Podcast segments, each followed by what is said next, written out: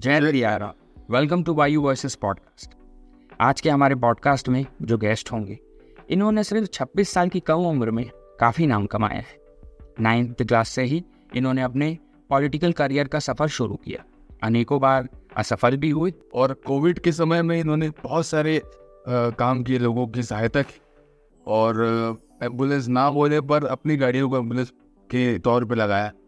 और इतना अप्रतिम काम किया कि इनको दिल्ली से स्वयं कांग्रेस के प्रेसिडेंट से बुलावा आया और उन्होंने इनको सम्मानित किया। तो हम बुलाना चाहेंगे सीजी यूथ कांग्रेस के रायपुर नॉर्थ असेंबली के elected president and businessman Palash Malhotra ji को। So before starting this podcast I would like to thank our venue and supporting partner mister Pradeep Maheshwari ji who is the owner of the most wanted restaurant and personalize theatre it's a great place to have food and enjoy their personalize theatre Uh, and uh, I would like you to please visit this place. This place is very good in food, and also, you know, you can watch your movies in your personalized space. Enjoy the podcast.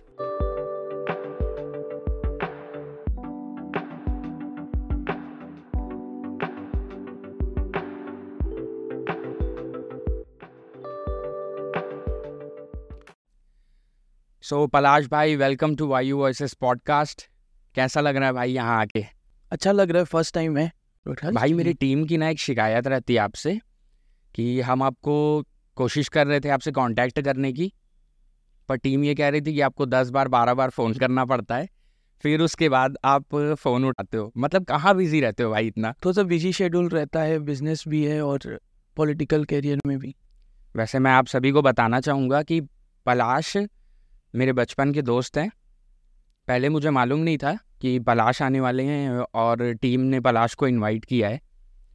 मैं काफ़ी हद तक इनको जानता पहचानता हूँ, बचपन से ही। हम लोगों ने काफ़ी मतलब पढ़ाई भी साथ में किया है और थोड़ा मैं इनके पॉलिटिकल करियर का भी हिस्सा रहा हूँ R G S S U के समय।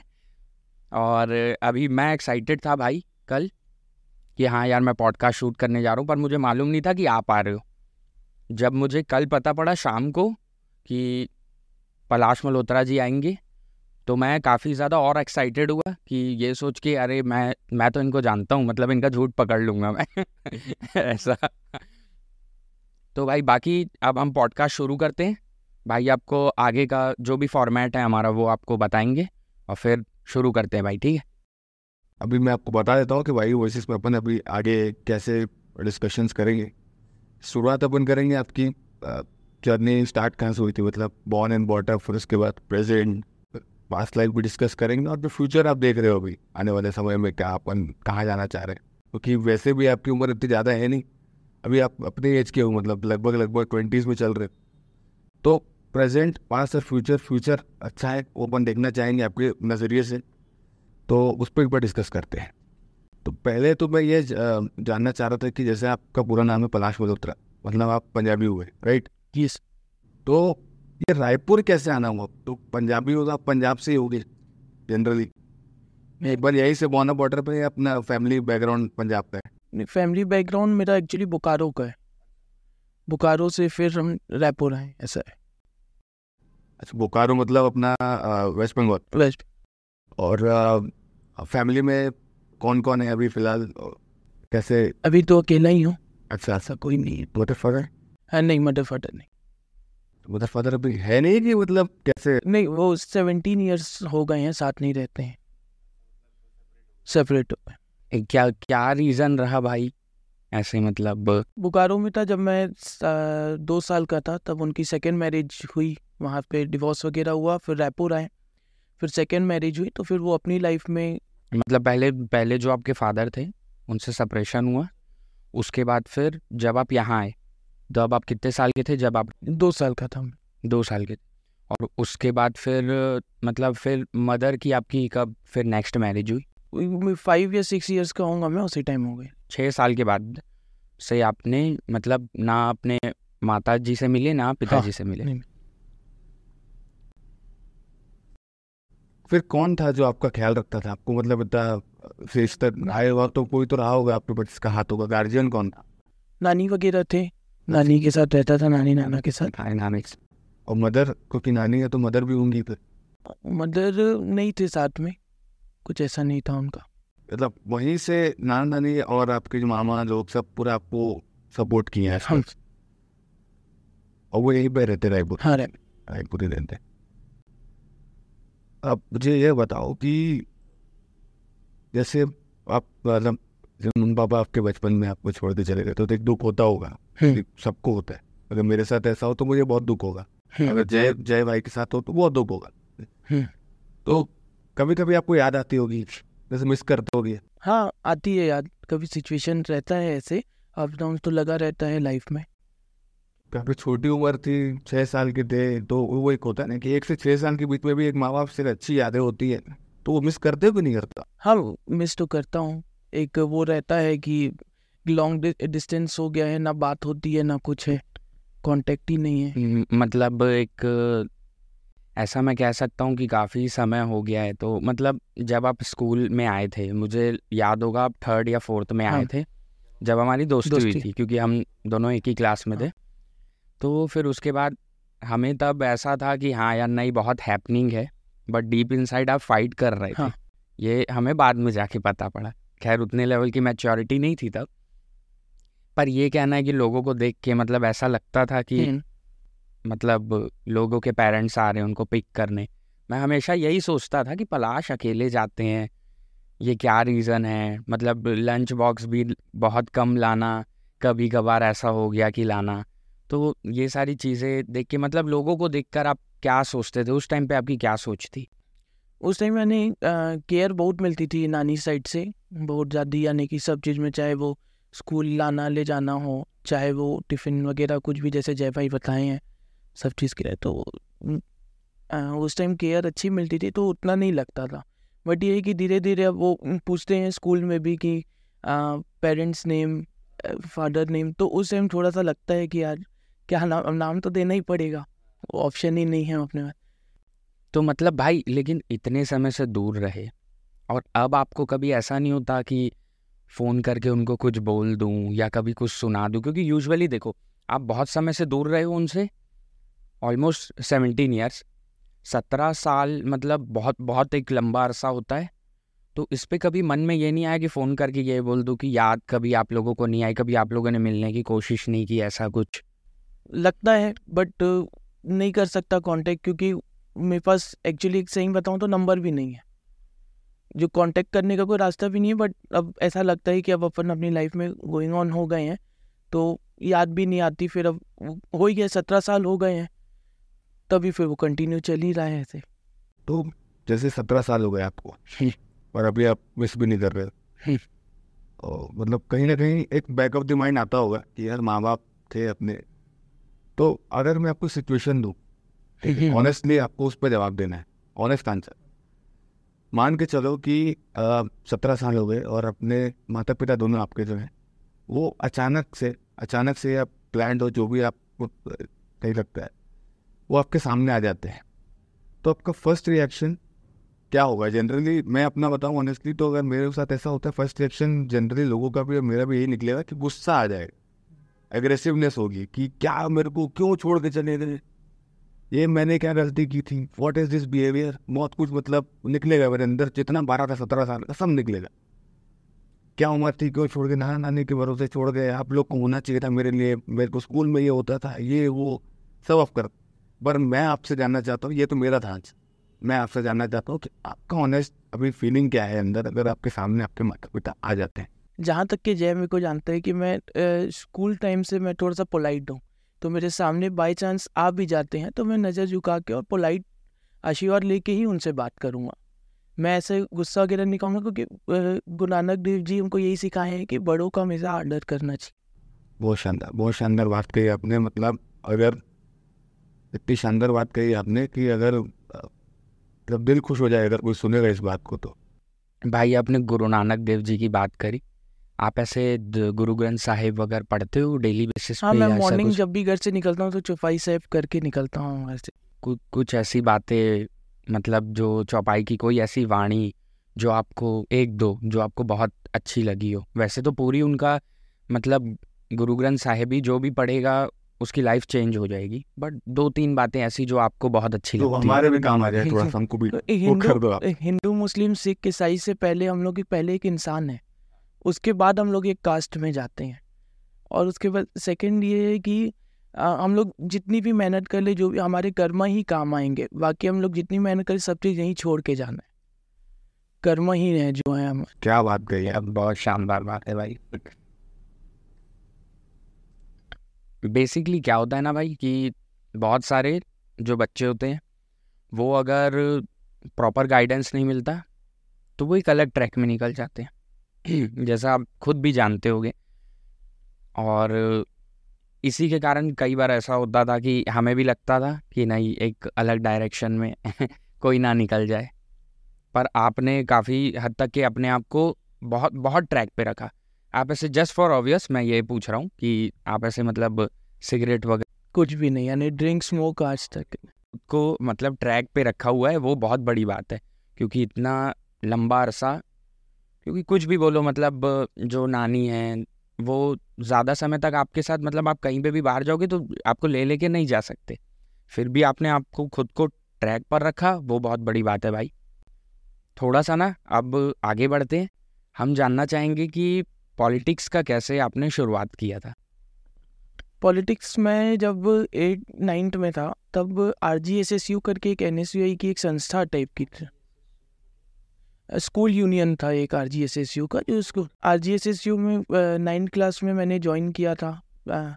एक ऐसा लगा कि उसमें एक थोड़ा सा अप्रोच करना चाहिए, मेरे को पॉलिटिक्स में जुड़ना चाहिए उसके माध्यम से। फिर मैंने बहुत सारे उसमें मेहनत किया, उसके बाद प्रोटेस्ट वगैरह करके आगे बढ़ा हूँ।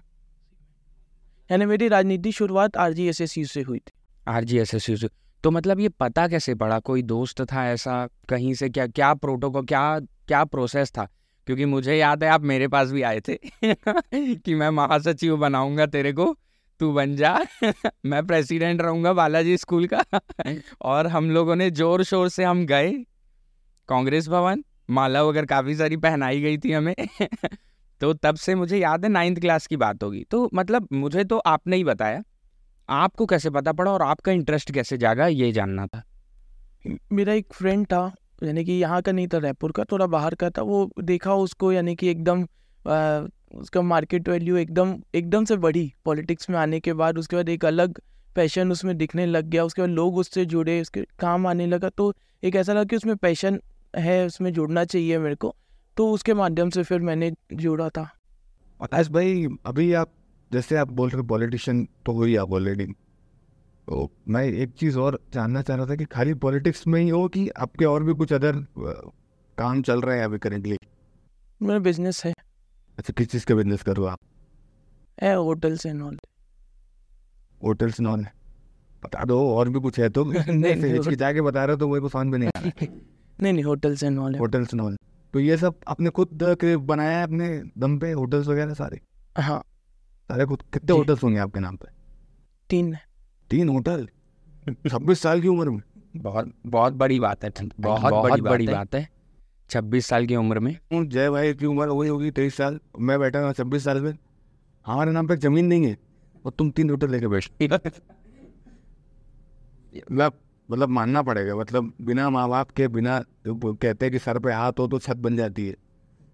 हमारे सर पे हाथ होने के बाद हम ज़मीन नहीं खरीद पा रहे तुम तो तीन तीन होटल खरीद रहे हो ये ये एक बहुत बड़ी बात है कि सचमुच गुरु नानक साहब की कृपा है आपके ऊपर। ये तो मानना पड़ेगा भाई, क्योंकि मैंने जहाँ तक के देखा है और फिर जो आपने अचीव किया है तो उस हिसाब से काफ़ी आप, हम, हमारे उम्र के बच्चों से तो आप काफ़ी आगे ही हो और भगवान करे और भी आगे रहो आप, क्योंकि आप, आपने बताया चौपाई पढ़ते हो, नानक साहब जी से सीखते हो तो मतलब एक अलग ही बात है। मुझे ना एक वो वाला टाइम याद है बेसिकली क्या हुआ था कि हम लोग टेंथ में थे, फिर आप कुछ प्रोटेस्ट कर रहे थे, लेकिन उसके बाद आप फेल हो गए थे। वो वाला, वो एक जो था सिनेरियो वो मुझे जानना था कि एग्जैक्टली था क्या, क्योंकि आप प्रोटेस्ट में इतना बिज़ी रहते थे। भाई, ये पेपर देने आठ बजे के टाइम में साढ़े नौ बजे पहुँचते थे ये प्रोटेस्ट के चक्कर में। ये दसवीं की बात है।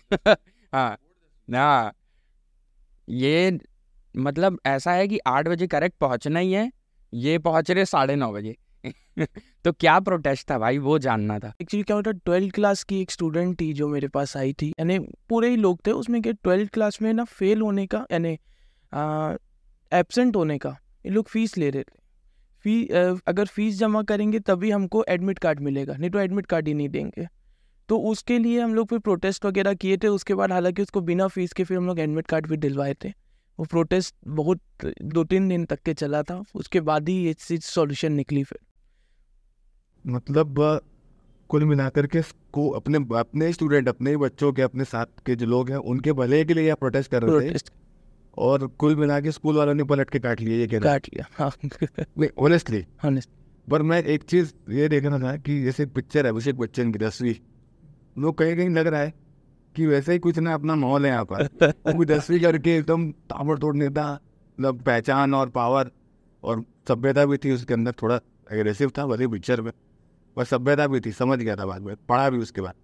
तो मेरे को लग रहा है ज़्यादा फ़र्क नहीं है, बस ये है कि आप थोड़े से और शांत हो और स्वभाव भी अच्छा है। और ये बात है कि आप मतलब कहना चाहिए कि छब्बीस साल के हो गए, बहुत लोग मिलते होंगे उनसे सब करते होंगे, संगति में नहीं आए किसी के। नेतागिरी में भी बहुत ऐसा होता है कि संगति खराब होती है।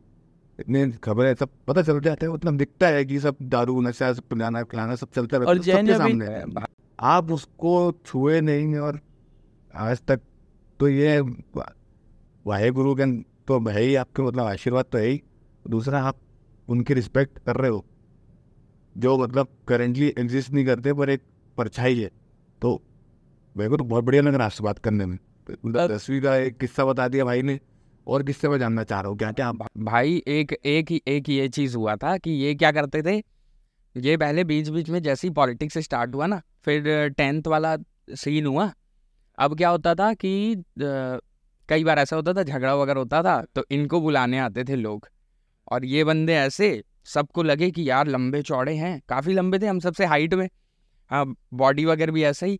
तो ये क्या करे? एक बार एक लड़के को इन्होंने मार दिया। और बाद में आके ना ये लास्ट बेंच में ऐसे कॉर्नर में बैठे हुए हैं। ये एक रायपुर की बात है? रायपुर की बात है। ये स्कूल हम लोग बालाजी स्कूल में पढ़े हुए हैं। श्री बालाजी विद्या मंदिर देवन नगर में है जो। इन्होंने मारा और लास्ट बेंच में जाके आराम से बैठ गए। मैं मैं जाके ना सोच रहा हूँ मैं बोला क्या हो गया? तो मैं गया मैं बोला क्या हो गया पलाश? बोल रहा है? तो मुझे बोल रहा है भाई यार, मेरे को अच्छा नहीं लग रहा है मारने के बाद। मतलब मैं बोल रहा हूँ, अरे यार ठीक है, चलो हो जाता है कभी कभी कोई दिक्कत नहीं है। नहीं यार, मारना नहीं था यार, समझा के भेज देता। उसके बाद से मैंने इनको कभी भी इन्वॉल्व होते नहीं देखा मैंने इनके साथ के काफ़ी लोगों को देखा है, जो मतलब बहुत अननेसेसरी चीज़ों में इन्वॉल्व होते हैं, पर इनका नाम मैंने कभी नहीं सुना किसी भी चीज़ में। सिर्फ़ नाम कमाते हुए ही सुना। पर पलाश भाई मारने के बाद मारने के बाद बुरा फील करते हैं। जनरली ये होता है कि मार खा क्या नहीं बुरे फील बुरा फील करता है। हाँ। भाई मार मार के कोने में बैठे हुए हैं वो और बोल रहे हैं कि अरे यार गलत हो गया यार नहीं मारना तो समझा देता मैं उसको। तो ये इनका नेचर रहा है ऐसा। जैसे जय भाई अभी बोले थे फेल होने का रीज़न जैसे अभी पूछे थे तो टेंथ में क्या मेरे को प्रोजेक्ट में मैम लोग जहाँ मुझको मार्क्स ही कम दे दिए थे। और ज़्यादा मार्क्स से फ़र्क नहीं, दो तीन मार्क्स एक एक सवाल आपसे पूछूँगा। मैंने ये देखा है कि हम, हमारे भी कम नंबर आते थे। हम लोग क्या है, ऐसे मतलब फ़र्स्ट डिवीज़न आ गया तो आ गया, नहीं तो सेकंड डिवीज़न वाले थे। मतलब आ ही जाता था ऐसा कुछ। तो मैम ना हम लोगों को बहुत ज़्यादा बोलती थी कि तुम लोगों का फ्यूचर ख़राब है, तुम लोगों का ऐसा, तुम लोग कुछ नहीं कर पाओगे अभी क्या सीन है भाई? ऐसा होता है कभी कि कोई मतलब अब तो मुझे काफ़ी कुछ पता लगा है, लेकिन मैं आपसे सुनना चाहता हूँ। ऐसा कुछ सीन होता है कि जो जिसने आपको बोला था कि तुम्हारा कुछ नहीं होगा उनका फ़ोन आया आपको? वो मैम का तो डेली कॉल आता था। वही जो स्टूडेंट्स थे जो सीनियर जो बोलते थे कि आप कुछ नहीं कर पाओगे पॉलिटिक्स में कुछ नहीं है उन लोग ही कॉल करते हैं कि ये काम करवा दे वो काम करवा दे। भाई एक एज अ चीफ गेस्ट इनको इनवाइट किए थे ये लेकिन ये कहीं बाहर थे शायद तो जा नहीं पाए थे। ये बताओ चलो टेंथ बन नहीं कर पाए तो आगे कोशिश नहीं की कि यार? ट्वेल्थ कर ले टेंथ भी कर हाँ मैंने कंप्लीट किया कंप्लीट कर लिया कंप्लीट किया ट्वेल्थ भी कंप्लीट किया। ये ये बढ़िया किया फिर। तो मतलब पूरा दसवीं वाला ही चल रहा है। वो भी टेंथ कंप्लीट किया है फिर वो भी ट्वेल्थ कंप्लीट किया? अभी हमारी बाहर बात हो रही थी तो मैंने पूछा कि बहुत समय बाद मिला मैं इनसे। तो मैंने पूछा कि अभी आप क्या पढ़ने का सोच रहे हैं ऐसा वैसा तो इनका जवाब आया मैं एलएलबी करूँगा लॉ बढ़िया है। लॉ करोगे तो लॉ मिनिस्टर ही बन सकते वो ज़्यादा अच्छा काम है मेरे को। पर अगर लॉ करके एल एल बी करके एल एल एम करोगे एल एल एम के बाद फिर आप मैं तो चाहूँगा कि लॉ मिनिस्टर बन जाऊँ। क्योंकि इतना सभ्य आदमी अपने को चाहिए भाई जो लॉ संभाल सके। नेशनल लॉ चाहिए किसी ऐसे आदमी के हाथ में है जो वाहे गुरु जी को मानता है और उस उस मान्यता को रखते हुए ऐसा कुछ नहीं कर रहा है जो कि ये मेहनत करना मेरा काम है फल देना तो ऊपर वाले का है। बहुत सही बात है भाई बहुत अच्छी बात है। एक लेके आए जोड़ भाई एक्सपीरियंस दिख रहा है उनका। एक्सपीरियंस दिखा रहे हैं अपना। इसमें काफ़ी मतलब इम्प्रेस हूँ मैं। थैंक्स इम्प्रेस के मैं अपना कुछ छोटा फील कर रहा हूँ मैं तो नेक्स्ट ये बोलूँ भाई ये रहा है कि कभी ना ये ज़्यादा ये काम करने में बिलीव करते हैं। हाँ। इन्होंने अनगिनत काम तो किया ही है जो हम आगे अभी डिस्कस करेंगे। हाँ अनगिनत काम किए मतलब इतना एनी टाइम इतना प्रोटेस्ट इतना कार्यक्रम कि मैं खुद परेशान हो जाता हूँ कई बार कि हाँ एक हफ़्ते में चार चार कार्यक्रम कर दे रहे हैं ये जहाँ लोग पंद्रह दिन में एक कर रहे हैं। और ऐसा नहीं कि छोटा मोटा बहुत भव्य भव्य करते हैं भाई अलग ही लेवल पे चल रहे हैं ये। और इसी से रिलेटेड अब हम ये जानना चाहेंगे भाई कि आपका जब टेंथ आपने रिपीट किया रिपीट किया। फिर उसके बाद इलेवेंथ और ट्वेल्थ में मैंने ये सुना है कि आपको R G S S U का आपको डिस्ट्रिक्ट वाइस प्रेसिडेंट बनाया गया था और आप सात स्कूलों के इंचार्ज थे। भाई स्कूल प्रेसिडेंट से डिस्ट्रिक्ट वाइस प्रेसिडेंट एक साल में। खुद के अंडर में सात स्कूल हाँ खुद के अंडर में उनके सात स्कूल थे। क्या था भाई वो? कैसे मतलब क्या क्या प्रोटेस्ट थे और और क्या क्या किया आपने? फिर किन किन लोगों से मिले? ऐसा थोड़ा। नहीं प्रमोट वगैरह प्रमोशन तो ऐसे हुई है, जैसे कि अपन मेहनत किए प्रोटेस्ट वगैरह किए थे, उसके बाद फ़ाइल बनती है हमारी। फ़ाइल जैसे बनती फ़ाइल हम लोग आगे सबमिट करना रहता है, उसके बाद प्रमोशन ऊपर वाले के भी हाथ में है और हमारे बड़े पोस्ट में जो रहते हैं, उनके भी हाथ में रहता है। बहुत कुछ के आगे प्रमोशन कैसे करना है, किस पोस्ट के लिए डिज़र्व करता है ये, उस बेस में लोग फिर प्रमोट करते हैं। भाई एक ट्वेल्थ वाला मुझे बात याद होगा जब आप लोगों ने वो एडमिट कार्ड प्रोवाइड नहीं कर रहे थे तो आप R G S S U के डिस्ट्रिक्ट वाइस प्रेसिडेंट तो बन ही गए थे। और जो आप सात स्कूलों के इंचार्ज थे उसमें से आपने तीन स्कूल तीन स्कूल सेम चीज़ें कर रहे थे तो उसमें भी आप ज़ोर शोर से प्रोटेस्ट में लगे हुए थे। उसमें मैं ज़्यादा भीड़ा था क्योंकि उसमें मेरा भी रुक गया था एडमिट कार्ड। अरे भाई ये सही था। ये सही ये सही भाई का क्या रहा है ना वो बोलते कम है लेकिन बोलते बहुत अच्छा है। लोगों को यही लगता है ये क्या है काम करने में इतना बिलीव करते हैं कि ये बोलते हैं कि बोल दूँगा तो अच्छा नहीं लगेगा। लेकिन आज जब बोल रहे हैं तो एक से एक लाइन दे रहे हैं भाई। वो सही है कम ही बोलना चाहिए ज़्यादा बोलने वाले की इम्पोर्टेंस नहीं होती। कम बोलने वाले को सुना जाता है। और वो कहावत है जो मतलब हम लोग जब कहते थे तो एक दूसरे को कहते थे कम बोलने वाला ज़्यादा जिएगा। ज़्यादा बोलो तो गोली ऊपर सकते हैं ना? बढ़ना नहीं है। भा, भाई मुझे ना वो चीज़ बताओ कि जब आप डिस्ट्रिक्ट वाइस प्रेसिडेंट तो बन गए आप आर जी के फिर उसके बाद जब सात स्कूल आपके अंडर में आए तो क्या क्या था वो टोरा क्या थे, थे? मैं जब वो पोस्ट में भी नहीं था तब भी मैं वो सात स्कूल के लिए प्रोटेक्ट करता था मैं मिलता था लोगों से जाके बात करता था और एक ही लाइन थी कि हम लोग मेहनत कर, अभी तो असली काम उस टाइम चालू नहीं हुआ था। पोस्ट मिलने के बाद हमारा असली काम चालू हुआ था। उसके बाद मेहनत बहुत की, उसके बाद लोग भी जुड़े, लोग जुड़ रहे हैं तभी हमारी पॉलिटिक्स है। अगर लोग नहीं आपके पास तो पॉलिटिक्स ज़ीरो है फिर, कोई मतलब नहीं। यार, पलाश भाई, मैं चाहूँगा कि ना आप अपने तरफ़ से बताओ कि अभी कांग्रेस के साथ हो आप करेंटली कांग्रेस के लिए आप करेंटली क्या अपनी वो है अध्यक्षता क्या है अभी कांग्रेस की तरफ़ से क्या मिला है पर अभी इलेक्टेड प्रेसिडेंट हूँ मैं नॉर्थ असेंबली से यूथ कांग्रेस से। बहुत बढ़िया बहुत बढ़िया है। इस साल की उम्र में कहना चाहिए कि हो सकता है कि आप यंगेस्ट हो गए हाँ यंगेस्ट तो अभी अब तक के यंगेस्ट तो आप मतलब इतने साल से हाँ, कि यंगेस्ट तो यानी कि मेरी एज का मेरी एज का फ़र्स्ट टाइम कोई प्रेसिडेंट बना है नॉर्थ असेंबली नॉर्थ असेंबली के पूरे ऑल ओवर छत्तीसगढ़ से। यार ये तो बहुत बड़ा भाई इलेक्शन इलेक्शन लड़ा है इन्होंने पूरा जैसे क्या होता है नॉर्मल इलेक्शन जो होते हैं मैं आप लोगों को बता दूँ ईवीएम के थ्रू होता है लेकिन ये वाला इलेक्शन क्या हुआ था भाई? मोबाइल एक एप्लीकेशन था विथ आई करके हम लोग को लोगों के घर जा जाके 18 से 35 इयर्स के अंदर में हम लोग को वोटिंग करानी थी एक एक के घर जाके प्रॉपर पूरा- पूरा प्रॉपर वोटर आईडी हाँ प्रॉपर वोटर आईडी कार्ड से उनकी वीडियो भी बनती थी। वीडियो उनकी मैं यूथ कांग्रेस की सदस्यता लेता हूँ करके बोलना पर्सनल जाके। और मैं अट्ठारह सौ पच्चीस सौ के लीड से जीता हूँ। मैं जिस सौ की रेट से? अगेंस्ट में आपके कोई एज में बड़े थे? बड़ी थे। क्या बात है यार मतलब थर्टी टू या थर्टी फोर के हम मतलब बहुत बढ़िया बात है। तो किसी एज में बड़े मतलब तजुर्बा भी होगा पहचान भी होगी पर उनको आपने पच्चीस सौ से मान दे दी। भाई पच्चीस सौ से ज़्यादा ही थे मुझे जितना हाँ याद है। ज़्यादा ही है। क्योंकि मैं देख रहा था कि दो ढाई महीना हो गया मतलब ऐसा पूरा समीकरण मेन इलेक्शन वाला ही बन गया था। और फिर क्या हुआ अचानक से मुझे ये पता पड़ा कि हाँ भाई भी इलेक्शन लड़ने वाले हैं। तो दो तीन महीना सारे लोग गायब हो गए थे। अब पूरे फ़ील्ड पे थे लगे हुए थे काफ़ी हद तक के। भाई खुद भी एक एक जगह विज़िट किया है ना आपने? मेरे से ज़्यादा तो मेरे लोग और मेरे कार्यकर्ता जितने लोग थे और सपोर्ट बहुत लोगों का था उन लोग मेरे उठने से पहले सुबह छः बजे मेरे को कॉल कर देते थे कि भाई हम लोग निकल गए हैं कहाँ हो आप जल्दी आओ टाइप नहीं अलग ही है सुबह छः बजे से लेकर शाम के पाँच बजे तक के वो वोटिंग चलती थी। टेन डेज़ का था। भाई अब ना हम थोड़ा मुझे ये भी पता है कि आप एनएसयूआई में भी रहे हो। तो अब थोड़े आपके कॉलेज की राजनीति जानते हैं कि कॉलेज में कैसा था भाई? स्कूल का तो समझ में आ गया। अभी मतलब टीचर वाला भी पता पड़ गया कि टीचर्स फ़ोन कर रहे हैं टॉपर्स फ़ोन कर रहे हैं कि प्लीज़ ये काम करा दो। हाँ तो अब हम थोड़ा आपकी कॉलेज लेवल की राजनीति पे चलते हैं। उसको डिस्कस करते हैं।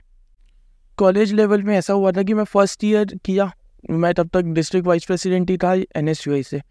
उसके बाद फिर कोविड लग गया था। मैंने ये सुना था कि एनएसयूआई में जब आप थे, तब पहले ऐसे आपको पद मिला नहीं था, लेकिन आपने इतना प्रोटेस्ट किया था कि मतलब क्या था भाई? सत्रह प्रोटेस्ट किया था फ़र्स्ट ईयर में ही।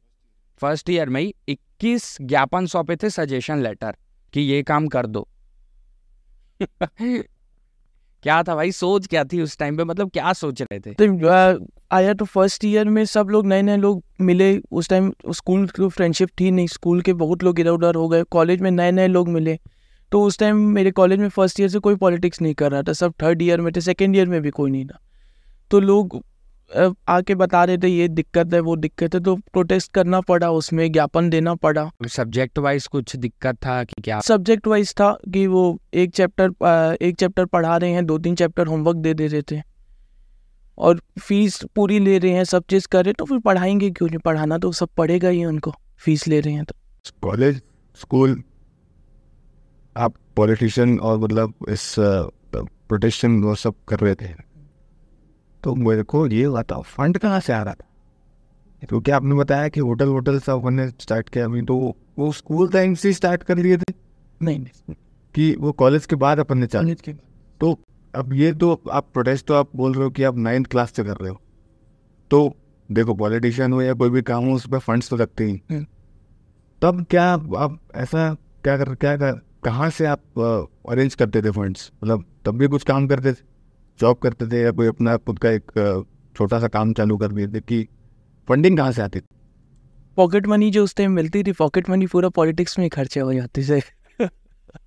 यार ये कि उस टाइम स्कूल एंड कॉलेज के समय में उतने, यानी उसमें अपने को इतना खर्चे नहीं होते, यानी फंड के। अपने को लोग चाहिए, बस लोग जुड़े, अपने साथ वही रहता है मेन उसमें फंड की नीड नहीं नहीं होती और जीत थोड़ी बहुत जो होती है वो तो पॉकेट मनी से हो जाता था क्या है जो पॉलिटिक्स रहती है वो बेसिकली ये रहता है कि तुम्हारा लीडर बहुत अच्छा होना चाहिए ताकि उनके साथ चल चल के आपको भी आप भी सेट होते जाओ। तो बहुत सारे लोग आपसे मतलब इसीलिए शायद जुड़े थे क्योंकि आप स्कूल लेवल पे भी बहुत अच्छा काम करते थे फिर उसके बाद आपने कॉलेज लेवल पे भी बहुत अच्छा काम किया। भरोसा होगा हाँ। मतलब हमने लोगों का भरोसा ये नहीं कहना चाहिए कि जीता, पर आप कर्म करते गए, भरोसा बनता गया, और आज आप प्रेसिडेंट बन गए। कॉलेज लाइफ भी हो गई अपनी। कॉलेज में अपने बढ़िया एक प्रोटेस्ट किया, बढ़िया अपनी इमेज बनाई।